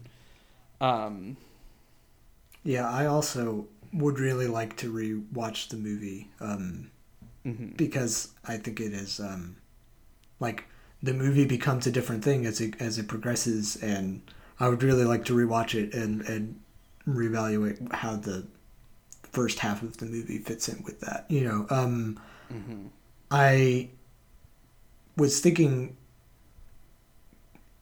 because you know I don't know what part of this is in the poem or whatever, and what what Sure. Lowery came up with, but I do think that it is really interesting the um the sort of progression of the various things that he comes across on his on his path Right. and- My my impression is that the poem is most most of the middle section of the poem is the Vikander Edgerton stuff. And then the end of the poem is just he kneels down to let the Green Knight return the blow, and then the Green Knight's like, "Okay, you passed the test, you can go."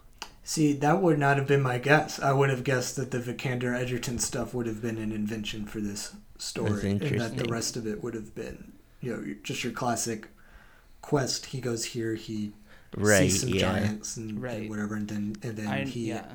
like they add on to it to give it more depth. right from from leading from reading the summary it seems like it's a little Yeah. less like episodic Right. There like I know like the the beheaded woman he like is like inspired by like a separate story. Yeah. with, Um I think the Keegan Barry Keegan sequence is like is it has like a separate inspiration that's not directly Sure. from the poem. Like there's like a couple of those episodes I think that are just like, well, we could put this in here like Yeah. to um yeah, I mean, I guess thinking about the, all those things, does anyone have any like of the episodes that were standout or, or like were were less exciting? Like I, know Um, Amelia, I mean, I kinda like- the Giants. I kind of like all of them. I was going to say about Keegan that it's a great example of something I was talking about the other day where like there's I think we I was specifically saying this about Toni Collette that most of her performances over the last 5 years are just if you like the movie, you're going to be like this performance is great and if you don't like the movie, you're going to be like this performance is annoying. And then someone said to me, uh, that basically describes like most of the like big, ooh, this should have gotten an Oscar nomination performances of the last like five to ten years, which I definitely understand. Like I think of like Jake Gyllenhaal in Nightcrawler, like Phoenix, and You Were Never Really. Here. There's a ton of performances like that, and Keegan in this is a great example where like I know people love him in Killing of a Sacred Deer, and I think he's good, but I'm mostly just annoyed by that performance because I'm annoyed by that movie. Whereas he's giving the exact same performance in this movie, and I'm like, ah, this is so fun. Look at.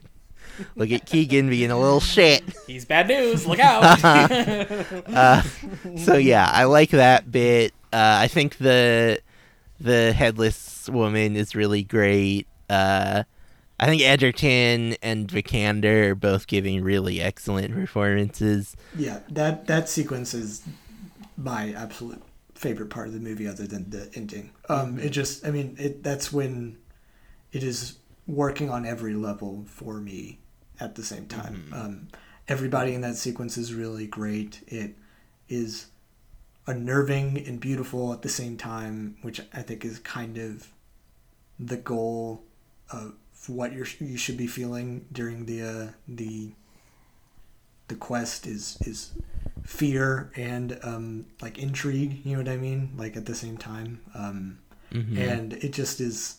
I don't know. I guess having two other human people around also just in general helps with um, you know being able to I get not not focus but being able to you know connect in in a, in a certain way. Yeah. But um, Mhm. I, I I really do like all of the quest stuff and, and most of the uh, the village stuff as well. Yeah, I mean, Yeah. weirdly, I mean, I sort of enjoy the movie when it's it at it's at its like least peoply. I guess it's like the Barry Keegan stuff is fun, but the best part is like when he's just like lying in the grass and there's like that shot Right. that Jesse mentioned, that like transition point. I like I love the giants. I love just him and the little fox. I enjoy when he like trips on mushrooms. Like all those periods of like transition from him like getting somewhere and just like the the strangeness that reveals uh, like that revealed itself of this world is just like the to me the most captivating part and also like the design of the Green Knight and that entire like place Yeah. where he lives in. I mean it, it's just like obviously I shout out this I shout shouted out the cinematography and the CGI, but also like shout outs to them for finding places that just look incredible and only shooting in places that look very good. The uh, Mhm. all the outdoor cinematography is breathtaking. The rest of it's great too, but like the outdoor stuff, I was just like, this is insane um, to look at. Just incredible. Um, yeah. Good use of fonts. We love a font. Right. The title cards I think are pretty fun. I like the title cards. Yeah. Um, the Vikander double casting thing is like I. I don't know how I feel about that because like I've also like I've seen a lot of people be like I did not realize that was two separate people like until like I was informed afterwards like or what like it's very like I yeah I I, mean, it don't was know like uh, uh, I- again a question my sister asked me at the end of the movie, and I and it's like I have no answer for. I don't I don't know what the situation what was there. Right. I remember thinking Um, in the first because I didn't know who was in it. Like I remember thinking in the first bit of the movie, I was like, "This looks like almost like Alicia Vikander." I was like, I was like, I I guess I just haven't seen her in a movie in a while. Is this is this her? Am I? I mean, am she wrong? hasn't Well, well, I've movie in a heard right. I mean, I've heard the opposite thing, which is I've heard people be like, "She's not someone who really registers for me.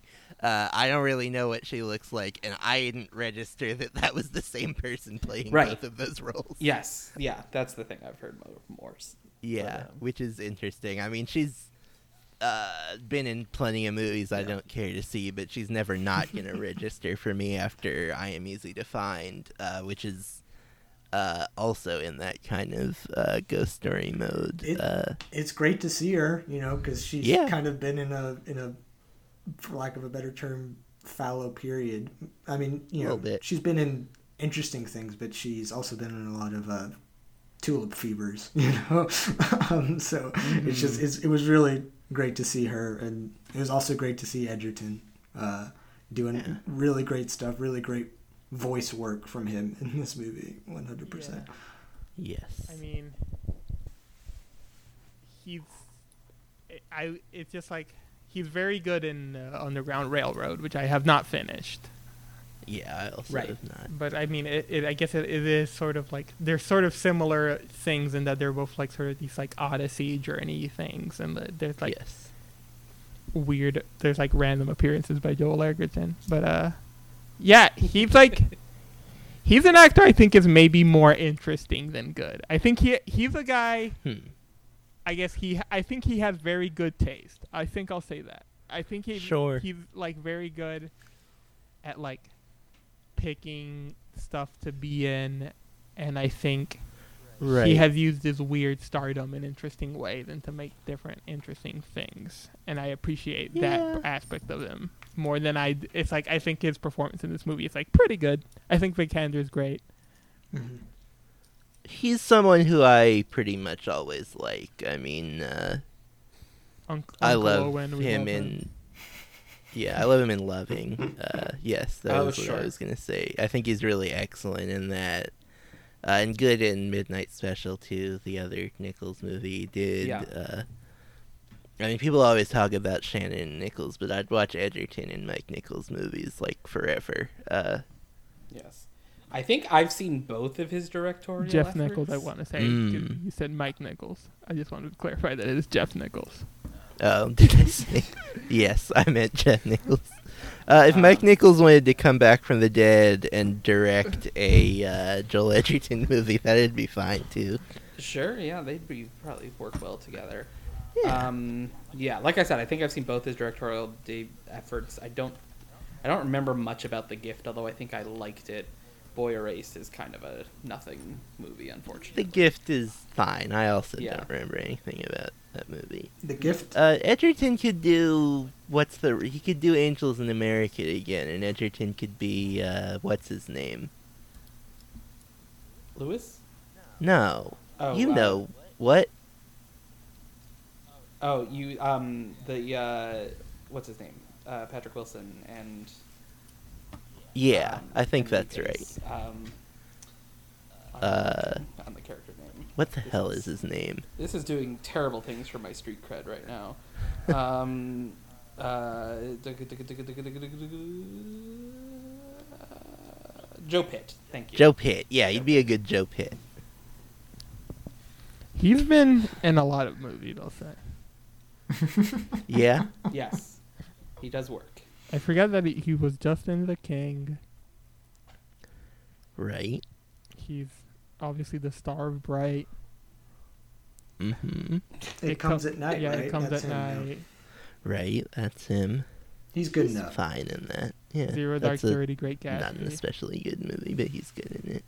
I mean, Great Gatsby for me is uh, again, it's like the perfect example of like I think it's cool that he's in that movie. His his performance is just sort of like ah, it's it's just, it's just like honeymoon. Yeah. stuff. Yeah, that one I'm He's like, like, extremely sweaty sure. the whole time, right? Yeah, Yeah. I mean, it's just like why I, it's just like why I yada the whole time. That is yeah, right. Yeah.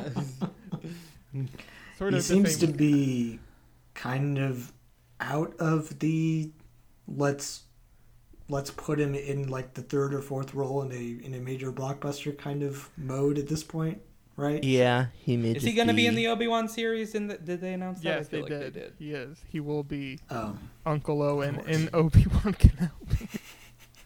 Okay. I mean, but that's a series, so who knows um, how much time it demands of him. Um, they'll probably make him into like an action star in that show. Give Uncle sure, Owen yeah, the, like- the Uncle Owen Aunt Beru action extravaganza. Yeah, I mean, don't put it past him. One hundred percent. Um, But yeah. Yeah. yeah, What do we think of? but yeah, I mean, yeah, go ahead. What do we think of the ending of the Green Knight? Yeah, that's like the last big thing I guess to talk about, which is like, Um. I loved it. Yeah, I'll it's a good thing to do. yeah, I mean, it's like I think it's like very like. It's like the logical conclusion of like what you're doing with this movie, right? Is like, and then we'll do like an ambiguous ending, or it's like which one is the truth and which one like, and that sort of thing. But I think it really works, and I think he like really just goes balls to the wall with like the just like crazy imagery and all that stuff to make it like Yeah. really like enthralling and exciting. Yeah. I love Um, the uh, the girl with the red ribbon thing. you know that old ghost story where he pulls Yeah. off the Mm, thing and his head falls off. Mm-hmm. Just great. I mean, Yeah.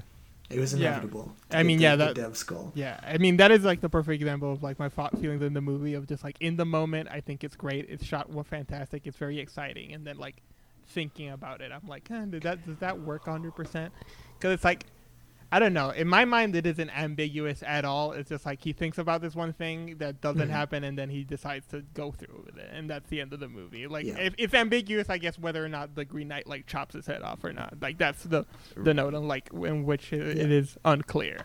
But Mm-hmm. uh, yeah, I, I like think I, like if the sequence wasn't so good, I think I would f- maybe have fully turned on the movie. But I think the sequence is like Yeah. pretty astonishingly made, and I think Mm-hmm. Yeah, like as you said, the the stuff with the rib and and the way they age Patel, and I think that aspect of the performance is very good, and I think that Mm-hmm. I think it's like expertly expertly made and gorgeous, like the rest of the film. I like the implication that he's you know a coward as a knight and he'd be a coward as a king, and that you know that it would lead to the ruin of his kingdom or whatever. Um, right? Yeah. because he just would be not be making decisions and being like just whatever. I mean, we don't know what Mhm. would cause that sort of thing, but I do really like that implication that you know this is the best you've got going for you if you go back. You know, is Mm-hmm. Yeah. For sure. All right. Yeah, I think that's probably it. I mean, good movie. I do recommend. One of my favorites of the year so far. I think. Definitely. Gorgeous. Even if Yeah, just to look sure. at, it is worth Right. yeah. Your money. Yeah, and I guess Lowery up next is doing Peter Pan for Disney again. Yep. And then I don't think we've heard any hint of what his next one for me is going to be, but I I'm sure we'll so. we'll get that uh, soon Yeah. after. Is um Uh, is Rooney Mara playing uh, Tiger Lily again? I sure hope not. I don't think so. I mean, it's like I don't know if Listen, if he wants to make, I assume they pitched him on multiple things, and that's what he decided he wants to make. I am of the opinion nobody should ever make a Peter Pan movie ever again. It is not. That's that's another well trod right. territory for sure. Yeah, I mean, you know. If, if, I mean, it's both like guess, well trod and not trod well. I think, or it's just like, at least Yeah. with King Arthur, you can be like, they made Excalibur. Like that's a great movie. There's other things to be made there. I don't know. Yeah. I don't know if Right. there's a lot of things to be mined from the Peter Pan well that you do that you want to mine. Yeah. Jim yeah. Gaffigan is Smee though. Come on now. No, thank you. I mean, I like Joe Wright, and you cannot, and I, you cannot pay me money to watch Pan. So, so Yes. Uh, an Donate five dollars to our Ko-fi and make Emilio watch Pan, please. gotcha. Mhm. An actress named Alyssa Wapanatâhk has been cast as Tiger Lily, uh, a Canadian actress who is a member of the Big Stone Cree First Nation. Better than Tiger Lily for, or better than Rooney Mara for sure. Yeah. Right, it's a step up from there. Let's Yep. let's see how they Uh, handle the material. Yeah. So yeah, we'll look out for uh, the next one. Uh, nobody here. will watch or has ever watched Wendy, right? No. Benh Zeitlin. Yeah. That's. I mean, I guess I'm not horror like I'm not life-endingly opposed to watching it. I but mean, Sure, but if you were gonna watch watch it, it. you would have Yeah, already. It's like it's not even like I'm de- it's like I'm Right. insanely. I think it's like on it's not, HBO. not even like I'm insanely opposed to it. It's just like why? It's just like why would anybody do Right. that? yeah. But anyway, I think Yeah. look look for our episode on the on that and the uh what the other one the one that's uh, Oh, uh Peter Jesus. Pan With meets um Alice in Oh, come Wonderland. away. Wonderland. Yeah, yeah. yes Yeah. we'll do that of the the forgotten Sundance movies about Mhm. fairy tales from 2019 or whatever. I mean, Yeah. Come Away is, is is bo- might as well knock out the two most overdone like things in in one. Sure. You know what I mean? Like, Uh-huh. but that movie, I Except don't it, know. I didn't yeah, see except it. didn't knock them out because it doesn't exist. Yeah. right. Uh, but yeah, uh, Ethan, uh, what would you like to Yes. plug? I have a podcast um, called Heavy Metal. It's about Scooby Doo. Um, three of the four hosts of this podcast have guested on Heavy Metal. Uh, maybe four out of four at some point if I can convince Amelia. We'll see. Um, but it is it's it's just a, a, a show. We talk about an episode of Scooby Doo every week. Um, Jesse picked an episode that she really liked, and then Andy and Colin both picked episodes that they really did not enjoy. Um, so that is. I mean, you didn't enjoy them either. They were No, bad it's true, episodes. yeah. I'm just saying, you know, that is depending on which which mood you're in for. You can you got one or the other if you're wanting to check it out. Um, Yeah, and I've got another episode coming up, and don't let me forget that I have a special segment for that episode. Oh, I can't! I cannot wait, Jesse. I Is it just wait. OG Scooby Doo? It's when it's whatever. It's anything and everything. Any episode of any Scooby Doo. Yep. Yep. Have anybody Yeah, done a I'm pup named a- Scooby Doo episode? Uh, they have, but that Yeah, doesn't mean we can't do it again, Emilio. That's I'm my just Scooby-Doo. Throwing that out there. Yeah. Um, Uh, all right, that's what I got. great. yes. That's Thank you heavy so much for joining metal. us, Ethan. Metal spelled like meddling kids. Yes. Mhm. And that's just the what it's on Twitter. That's the username. Yeah, it's on for it? Spotify. It Right. will hopefully be on Apple Podcasts eventually, whenever I can Mm. get things Mhm. over on Apple. but yeah, Yep. sure. Apple, the very butt. difficult. Uh, you can follow us on Twitter at Can I Kick It. You can follow us on Letterboxd at CIKI Pod. You can follow me on either of those platforms at JCP Glick Weber. I am plugging the 10 funniest people right now. Uh, not in any particular order, but the second person I'm going to say is Tim Robinson. Just You kind of just have to. it's just a classic, just a classic pick. I mean, your two picks so far Yep. have just been like really obvious classics. So I'm wondering if you Yep. have come up with the list at all, or just saying people who absolutely have to be on this list. Uh, there's some other people on the long list. Who was last week? It was Manzuka. Last week was Jason Mantzoukas. Jason Mantzoukas, Right. Of course. Yes. Another funny person. I mean, you can't be Yeah. angry with it because it's true. Last week was a big preamble. The plan going forward is that I just say a name, but we failed at that this week. I mean, yeah, we, we really are dwelling on it. Are, are you done, Jesse? Is that all you have? Uh, I have a protracted bit that I want to do, but I'm not going to. I'm so proud of you. Um, I will start doing my stuff then. My name's Andy. You can find me online at AndyTGerm, A N D Y T G E R M on Twitter, Letterboxd, etc., etc. Um, for a personal plug this week, uh, I don't think I've mentioned it yet. I saw Stillwater, and Stillwater's really solid, and everyone should go see it. Can recent can uh, film. Uh, I think it's a really yeah. I think, I think it's a really interesting Matt Damon performance. I think the supporting performances are, are really good. There's a really good kid performance in it that I really enjoyed. Yeah. Uh, I think it's well worth seeing. You should check out Stillwater if it's still playing near you. I agree with Um, Andy, and it almost definitely is still playing near you. I think that one will be just hanging around forever. Sure. Yeah, that's a real like dad wants to see it like 10 weeks into the run kind of movie. Um uh, if you like what the show is doing in general and want to help support us, you can donate to our Ko-fi. That's ko-fi.com slash canI, C-A-N-N-E-S-I. Uh, the aforementioned, uh, if you want to force Emilio to watch a movie against his will, such as perhaps Pan uh, or Wendy, uh, you can pay us $5 and he will watch it and review it on his Letterboxd. That is his guarantee to you. Uh, and I think that's all I got. Emilio.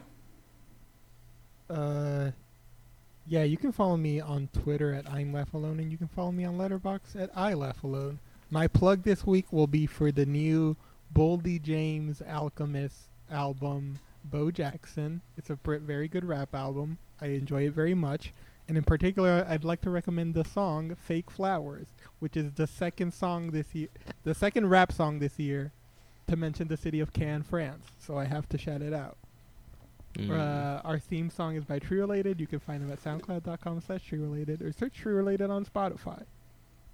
And that's all. All right, then I will go ahead and release our audience. Bye. Bye bye. But honey, I'll be seeing you